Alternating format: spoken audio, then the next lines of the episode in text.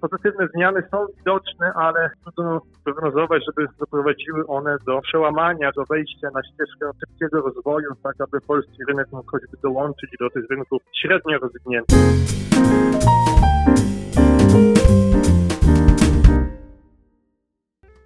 Dzień dobry. Słuchają Państwo podcastu Obserwatora Finansowego, portalu, z którego mogą się Państwo dowiedzieć więcej o kierunkach i trendach rozwoju gospodarki i myśli ekonomicznej w Polsce i na świecie.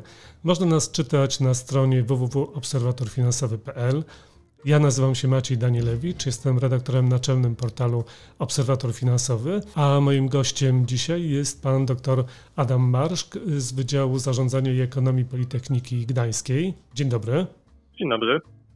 Tematem naszej rozmowy dzisiejszej będą fundusze inwestycyjne ETF. Są to fundusze, które na świecie zyskują coraz większą popularność i wśród inwestorów indywidualnych, wśród instytucji finansowych. Nawet niektóre banki centralne inwestują w te instrumenty.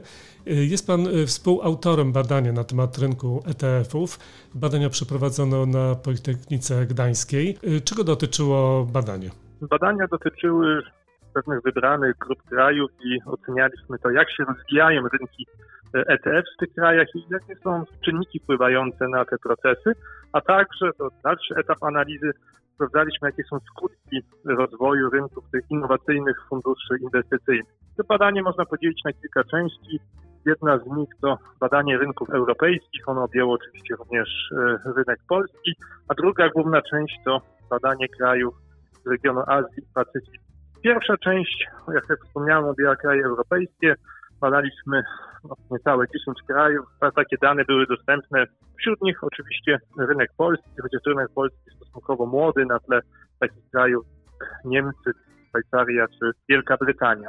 Pierwsza rzecz, która nas interesowała, pierwsza kwestia, którą badaliśmy, to były ścieżki rozwoju tych rynków. Sprawdzaliśmy, jak one się rozwijały na poszczególnych etapach, jak rozwijały się na początku. Kiedy mówimy o początku europejskiego rynku ETF, to jest to przełom XX i XXI wieku. Następnie sprawdzaliśmy, jak ten proces rozwoju przebiegał podczas kolejnych zaburzeń w globalnym systemie finansowym, czyli podczas globalnego kryzysu finansowego 2008 roku oraz kryzysu zadłużeniowego strefy euro.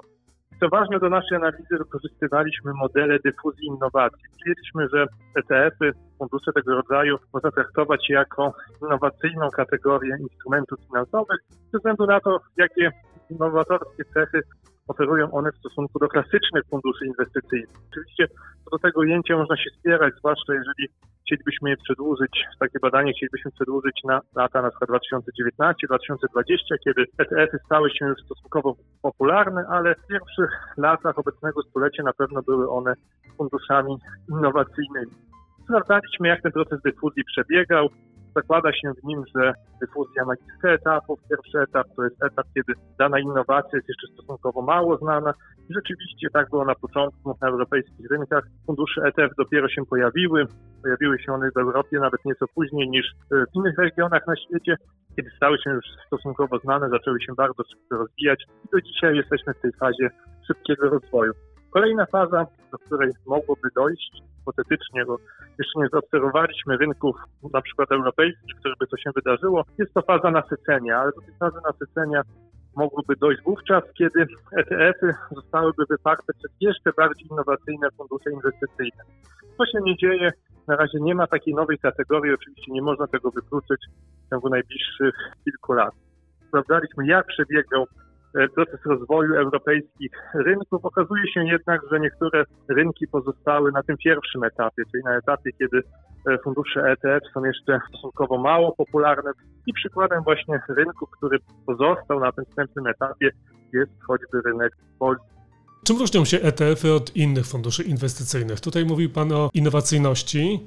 Na czym polegała ta innowacyjność? Innowacyjność ETF-ów zależy od tego, z jakimi funduszami je porównujemy. Najszerzej można te pozostałe fundusze podzielić na fundusze otwarte i fundusze zamknięte, ale pamiętajmy o tym, że fundusze zamknięte to jest jednak dość niewielka kategoria, więc no, główne porównanie powinno być pomiędzy ETF-ami a funduszami otwartymi, czyli tymi najbardziej znanymi funduszami, które w Polsce są choćby oferowane przez, przez oddziały banków, które są często wykorzystywane także przez inwestorów o dość niewielkim doświadczeniu, dość niewielkiej wiedzy finansowej.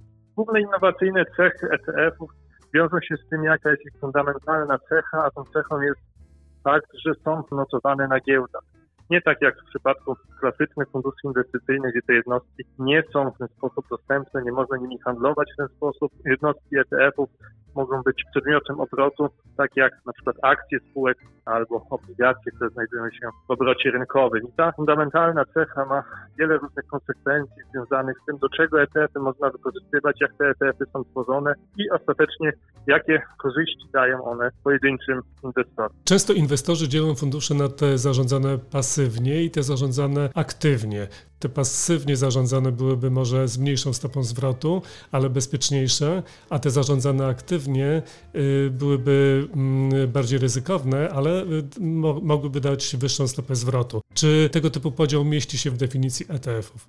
Jeśli spojrzymy na to, jaka forma ETF-ów dominuje, jaka forma ETF-ów została wprowadzona na samym początku, to zdecydowanie ETF-y są funduszami pasywnymi. Dzisiaj pojawiają się fundusze ETF-y bardziej innowacyjne niż te bazowe, które oferują możliwości aktywnego inwestowania albo półaktywnego inwestowania, inwestowania o rozszerzonej becie, ale jeśli spojrzymy na strukturę rynku pod względem wartości aktywów, względem wartości obrotów, to ETF-y są to przede wszystkim fundusze pasywne powiązane z głównymi indeksami giełdowymi. Nie tylko rynku akcji, ale także rynku obligacji, ale to jednak jest kategoria wciąż niewielka, zresztą podobnie jak fundusze oparte na surowcach. Zdecydowanie dominującą formą są fundusze pasywne. Można to odnieść do, do polskiego rynku. Takim funduszem będzie ETF powiązany z indeksem WIG20. A jaka jest e, skala tego rynku na całym świecie? Jaki procent funduszy w ogóle stanowią ETF-y, a jaki procent aktywów jest ulokowanych w ETF-ach w porównaniu z innymi funduszami? Sytuacja jest bardzo dynamiczna, jeżeli chodzi o rozmiary światowego e, rynku ETF-ów. Rynek rozwija się niezwykle szybko. Jeżeli chodzi o wartości aktywów, e, skali świata wyrażone obecnie już w bilionach dolarów, tysiące miliardów, które zostały ulokowane e, w ETF-ach. Jednak jeżeli porównamy tą wartość do wartości całego rynku funduszy inwestycyjnych, to nie jest to jednak wciąż wartość e, bardzo wysoka. Nie można powiedzieć na przykład, że ETF-y, nawet na tych najbardziej rozwiniętych rynkach typu Stany Zjednoczone, że ETF-y stały się tam bardziej popularne niż klasyczne fundusze inwestycyjne. One zdobyły znaczący udział rzędu około w niektórych krajach 20 czy nawet 30% w całym rynku funduszy inwestycyjnych, ale wciąż jest to mniejszość. Jednak mniejszość rozwija się zdecydowanie szybciej niż fundusze klasyczne, niż takie zwykłe fundusze otwarte, znane od wielu dziesięcioleci.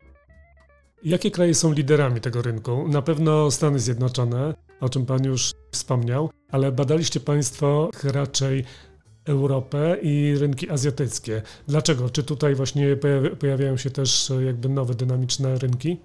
Rynek amerykański jest specyficzny, choćby ze względu na swoje rozmiary, a także z powodu tego, że fundusze ETF pojawiły się tam może nie najszybciej na świecie, bo liderem jest tutaj co ciekawe Kanada, gdzie pierwsze takie fundusze zostały prowadzone na przełomie lat 80. i 90. XX wieku, ale poza Kanadą Stany Zjednoczone są najstarszym rynkiem, jest to też rynek najbardziej zaawansowany. Jeżeli spojrzymy na rynek ETF-ów, to trudno porównywać z pozostałymi krajami. Zdecydowaliśmy, że będziemy analizowali rynki europejskie, rynki azjatyckie i zobaczymy, jak te procesy rozwoju przebiegały w tamtych regionach. I one, te dwa regiony pod tym względem do siebie zbliżone, to można wyróżnić kilka grup y, rynków ETF. Można wyróżnić kraje, w których rynki ETF się bardzo rozwinęły. Jeżeli chodzi o Europę, to przykładem będą Niemcy, Wielka Brytania czy, Szwajcaria, Azji, Korea Południowa albo Japonia. To jest ta pierwsza grupa. Drugą grupą będą rynki średnio rozwinięte. W Europie rynek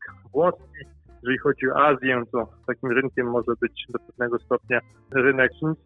No i wreszcie mamy grupę rynków, które są najsłabiej rozwinięte, czyli chodzi tu o kraje, w których ETF-y zostały wprowadzone, jest dostępnych, dostępny co najmniej jeden taki fundusz na lokalnej giełdzie, ale wartości aktywów, także wartości obrotów jednostkami ETF pozostają znikome, jeżeli porównamy je do całości wartości obrotów albo do wartości aktywów zbliżonych innych funduszy inwestycyjnych albo zbliżonych instrumentów finansowych. do tej trzeciej grupy, do grupy rynków najmniejszych w Europie można zaliczyć Polskę. rynki o największym nasyceniu jakby rynków finansowych w gospodarce y, mają też y, najbardziej rozwinięty rynek ETF-ów. Y, czy również na przykład technologie cyfrowe mają wpływ na rozwój tego rynku?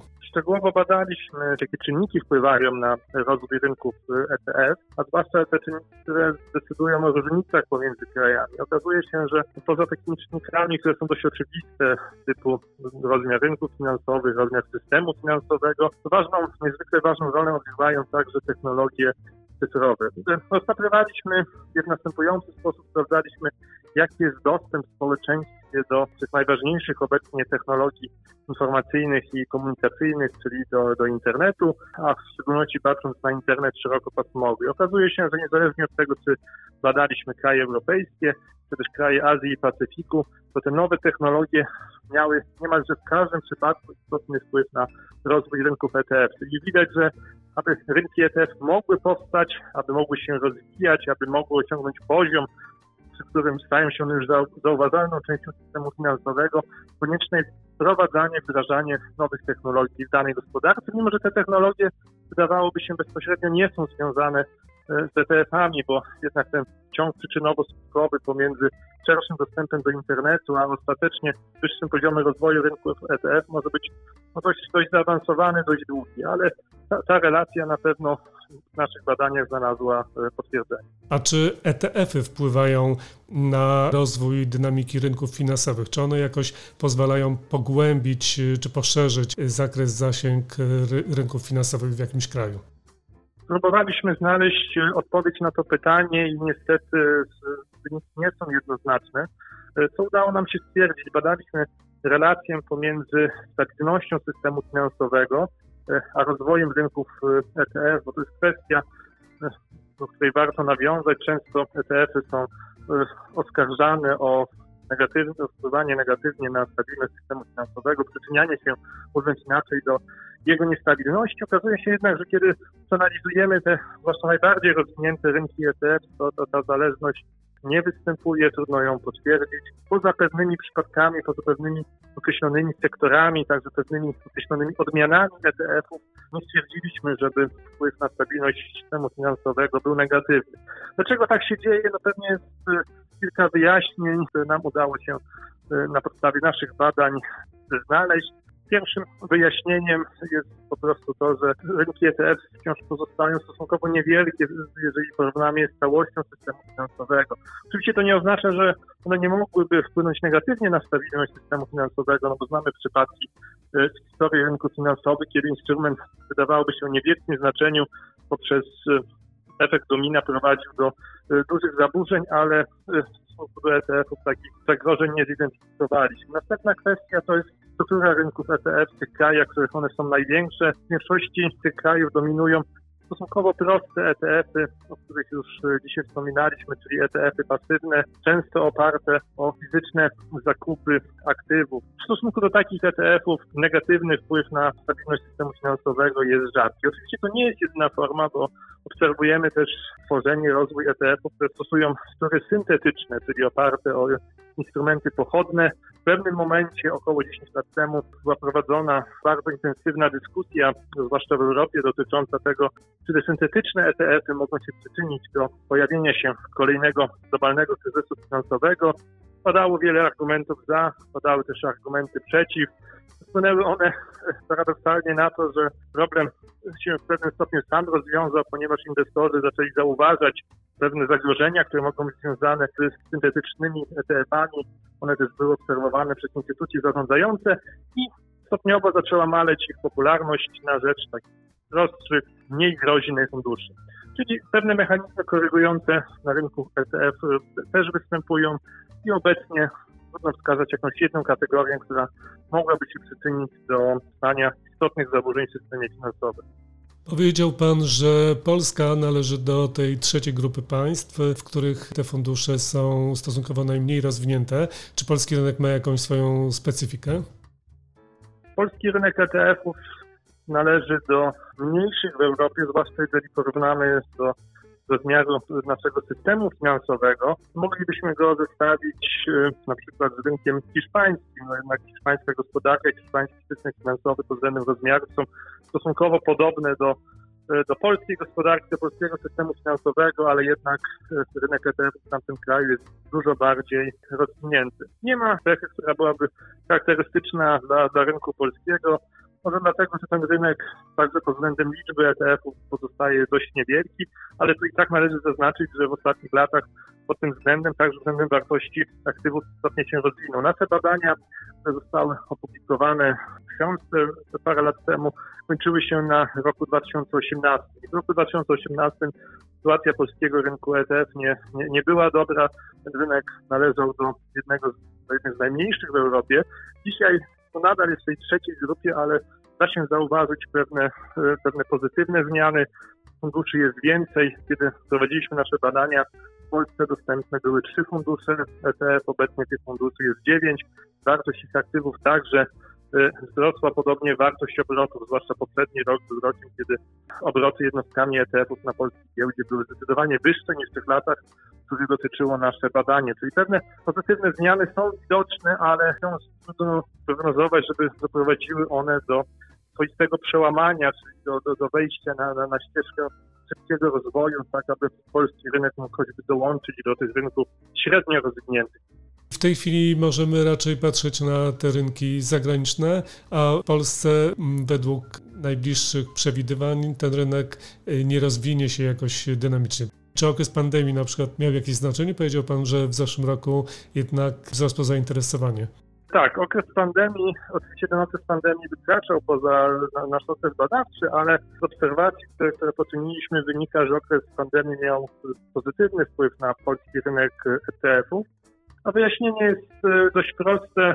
Zwiększyła się aktywność inwestorów na polskiej giełdzie, więc to spowodowało, że wzrosły obroty e, jednostkami ETF-ów. E, następna przyczyna to, to dość dobra sytuacja, jeżeli chodzi o zmiany tych głównych indeksów giełdowych. A pamiętajmy, że ETF-y, ETF-y pasywne oferują stopy zwrotu, które starają się jak najwierniej naśladować stopy zwrotu z tych głównych indeksów, więc kiedy te stopy zwrotu z indeksów rosną, to w naturalny sposób rośnie także zainteresowanie e, inwestowaniem w ETF-y, a poza tym rosną wartości aktywów. Dostrzegają Państwo jakieś e, sygnały kolejnych innowacji, kolejnych zmian, które mogą nastąpić na świecie, na rynku ETF-ów w najbliższych latach? Jeżeli chodzi o zmiany e, w ramach kategorii ETF, no chyba główne z nich dotyczą tego, jakie nazwijmy to tematy inwestycyjne oferują ETF-y. E dawniej ETF-y oferowały przede wszystkim inwestycje w indeksy, indeksy giełdowe, indeksy rynku akcji, ale od pewnego momentu zaczęły się pojawiać kolejne kategorie. Wydawało się, że dość dużą szansę na, na rozwój, na zdobycie popularności mają na przykład ETF-y związane z surowcami, ale tak się nie stało. Za to w ostatnich latach bardzo dynamicznie rozwija się kategoria funduszy odpowiedzialnego inwestowania, jak to się inaczej określa, powiązanych z zasadami ESG. Te fundusze pojawiły się na szerszą skalę dość niedawno, to jest kwestia zaledwie dwóch, trzech lat, a już dzisiaj stają się dość ważną kategorią także w Europie. W Europie, Stanach Zjednoczonych, jeżeli chodzi o Azję, to, to tam ich udział jest na razie marginalny. Czyli tutaj rynek ETF-ów podąża jakby za trendami w Europie i w Stanach Zjednoczonych y, też rozwoju rynków finansowych. Inwestowanie związane z celami y, zrównoważonego rozwoju, y, odpowiedzialnego inwestowania. Oczywiście zupełnie inną kwestią pozostaje to, na ile te ETF-y, nowe ETF-y przyczyniają się do realizacji tych celów. To jest ważne i dość też kontrowersyjne pytanie. Tego zagadnienia będzie dotyczył nasz e, najnowszy projekt badawczy. Oczywiście on jest na dość wczesnym etapie, ale mamy nadzieję, że w ciągu dwóch, trzech lat uda nam się sformułować jakieś konkluzje, jeżeli chodzi o rolę ETF-ów w procesie zrównoważonego rozwoju. Czy one mogą jakoś pozytywnie wpłynąć na ten proces, czy być może jest to po prostu zmiana nazw pewnych funduszy y, i, i nie idą za tym żadne poważniejsze konsekwencje. Będziemy zatem obserwować ten rynek. Dziękuję bardzo za rozmowę. Dziękuję. Gościem Obserwatora Finansowego i podcastu Obserwatora Finansowego był pan Adam Marszk z Wydziału Zarządzania i Ekonomii Politechniki Gdańskiej. Zachęcam do wysłuchania innych naszych podcastów i oczywiście czytania naszego portalu obserwatorfinansowy.pl. Dziękuję bardzo, do widzenia.